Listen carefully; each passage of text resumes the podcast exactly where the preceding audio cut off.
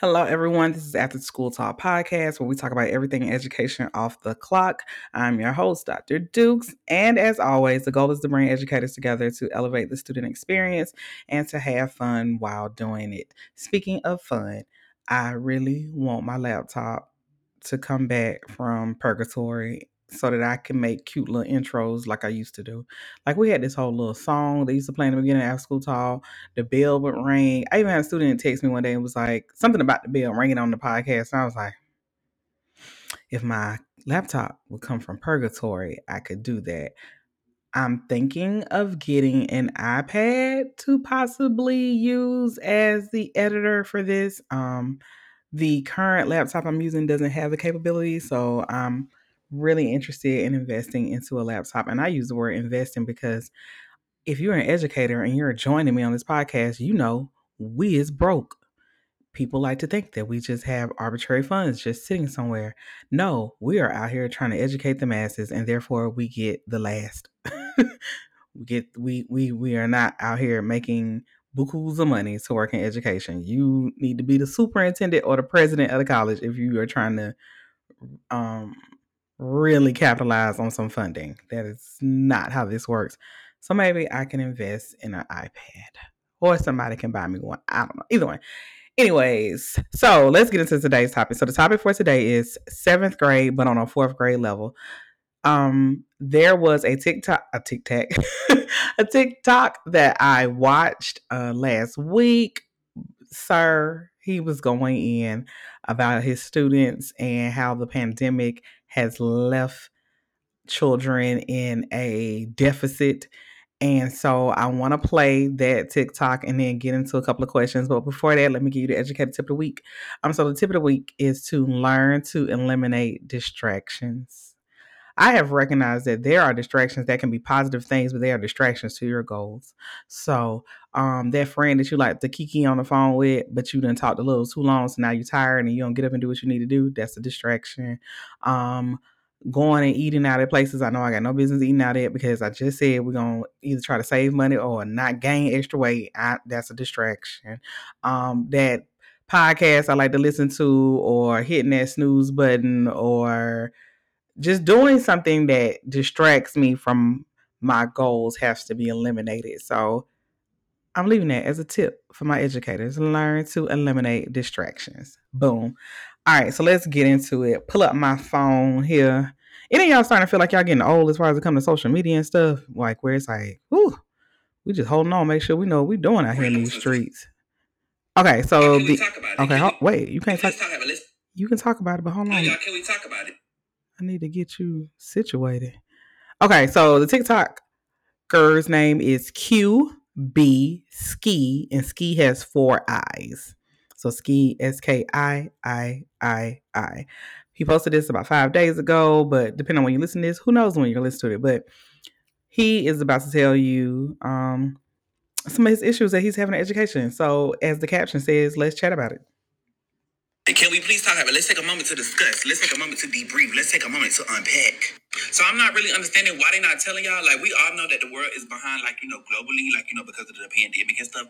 But I don't understand why they're not stressing to y'all how bad it is. Like I'm not even trying to be funny, but these kids are. I'm gonna just say this. I teach seventh grade. They are still performing on the fourth grade level. I don't care how you flip it, turn it, swing swing it, swindle it. They still performing on a fourth grade level. Ain't nobody talking about how they just keep moving, passing them on. They just keep passing them on, passing them on, passing them on, passing them on, passing them on, passing them on. I can put as many zeros in this grade book as I want to. They're gonna move that child to eighth grade next year. Ain't nobody talking about that. Why they not talking about that? Why they not telling y'all that y'all and why don't y'all know that y'all kids not performing on their grade level? Why y'all don't know this? Why y'all don't know? Talk about it. Let's unpack. Because y'all be quick to talk about, oh, the teacher this, the teacher this, the teacher, it's your job, it's your job, baby. I just got here 30 days ago. She was performing on the fourth grade level since fourth grade. Why we not talk? Well, let's talk about it. You the teacher. You supposed to be again. She's been on the fourth grade level since the fourth grade. We in seventh grade now. So you let this child go three years, and you never knew that your child was still in the fourth grade. Ain't never left the. Hang it up, flat screen. And fourth graders being nice. I still have kids performing on grade K, one, two, and third grade levels. I could probably count on one hand how many kids are actually performing on a grade level. So just imagine, you don't know that your child been on the second grade level since the second grade, and they now in the seventh or eighth grade. Are you joking right now? And these are future leaders, our future doctors, our future nurses, our future. Please, please. No, y'all can. All right, so Betty said a lot. My favorite is hang it up, flat screen. okay, let's break this down because that was a lot to take in, really and truthfully. Um, and I think that if you're an educator, I really believe that you were already going, mm-hmm, they are and is. I agree. Yes, let's chat about it. Let's talk about it. So you're in agreement with him. If you're not, I'd be interested to see where you teach. Or what are y'all doing? Because one thing we can say for sure is the pandemic did put us into a deficit. Okay. That is does not matter if you were at a magnet, a charter, a private, a public, wherever you were, it put the student and the teacher in a deficit. Um, my child, eh, for her second grade year, did school from home and then got back to the school for third grade. And it was as if, you know, they're looking like, well, she's she's not doing as good as she should be doing. I'm like, should be based on what? We just was in a pandemic. my baby, the teacher was barely logging on to teach. So what, what did you think my child was gonna get? Like we, you know what I'm saying? It wasn't, it wasn't, um, like we were in a structured environment everything was the was given in the same way as normally given in and students just all of a sudden magically lost their skills. No they they definitely went through a year of gaining the bare minimum if that. Because we had several teachers who would say they had students who never logged on never did anything and everything short of sitting down with the student at the house, even doing home visits. So everything is short of I did a home visit and I stayed in the house with the kid to do it. They try everything to try to get these students to connect. So we already know that the PAM pandemic put us in a in a deficit. It was just an overall mess, right? So I want you to imagine you're at a school a school where students tend to perform high and we recognize we're in a deficit and we got to figure some things out, right? But let's go to a place where, truth be told, lean in close to the speaker so you can hear me. They was already performing low. Uh oh. What if they were already not performing on grade level prior to the pandemic? So that's a part of why you hear strong frustration in this teacher's voice is because is because he's recognizing wait a minute, you've been just getting passed along all this time. And then we went into a pandemic, which really didn't help. So now you get to me, the expectation is you're supposed to learn this seventh grade content.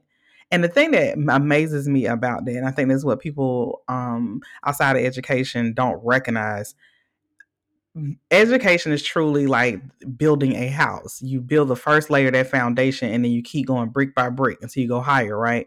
If I just snatch random bricks out, it's gonna fall apart because I may I may have needed that last brick to lay the next brick and then to lay the next brick. So it's not as simple as saying, well, just teach them what they need to know for seventh grade. No, because second, third, fourth, fifth, sixth all needed for I needed all of that to get to this point that you know that they have um, a clear understanding of what the expectation is in the curriculum, right?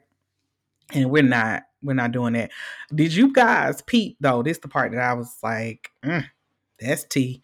Uh, I keep putting zeros in this book, but it doesn't matter. They're gonna keep passing them. Mm. Mm. So, final word does not lie with the grade in the grade book.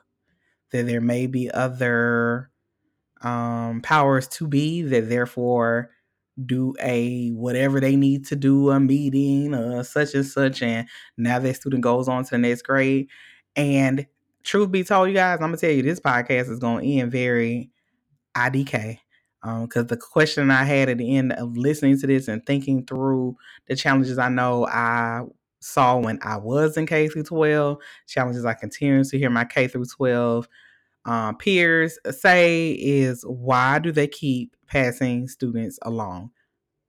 I think there are tons of layers to that.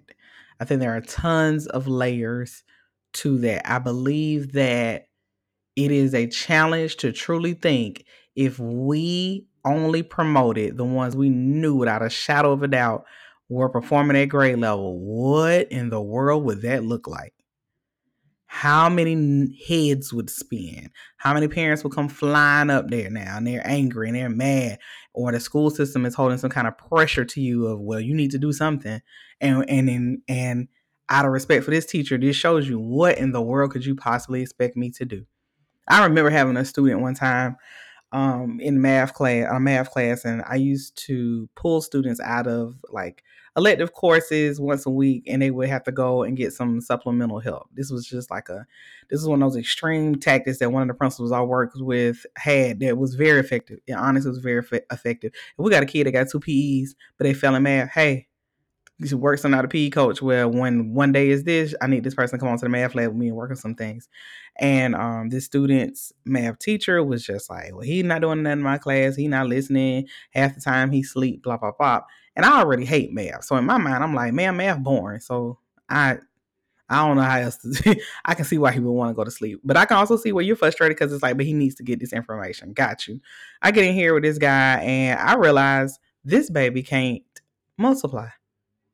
He cannot multiply, and we are in the 11th grade. So, what are we going to do? And what would be the expectation of the teacher to get someone who is performing? I don't even know what multiplication level, like, what is that? I, I believe my daughter's doing that now, or did that last year with like fourth, third, and fourth grade. And we're in the 11th, right? So, you see how that has such a huge weight to it that you can't expect somebody to walk in and on top of trying to get every everyone else out of deficit, somehow I need to reach back to a curriculum. I'm I'm not even nobody in our building even teaches that curriculum of just basic how to do multiplication. And somehow between there and now we have to get the students to this grade level. That's crazy. So it's a that's a conversation you need to have amongst your people. Well, why do you think we keep passing students along? And then more importantly, how do you make it stop?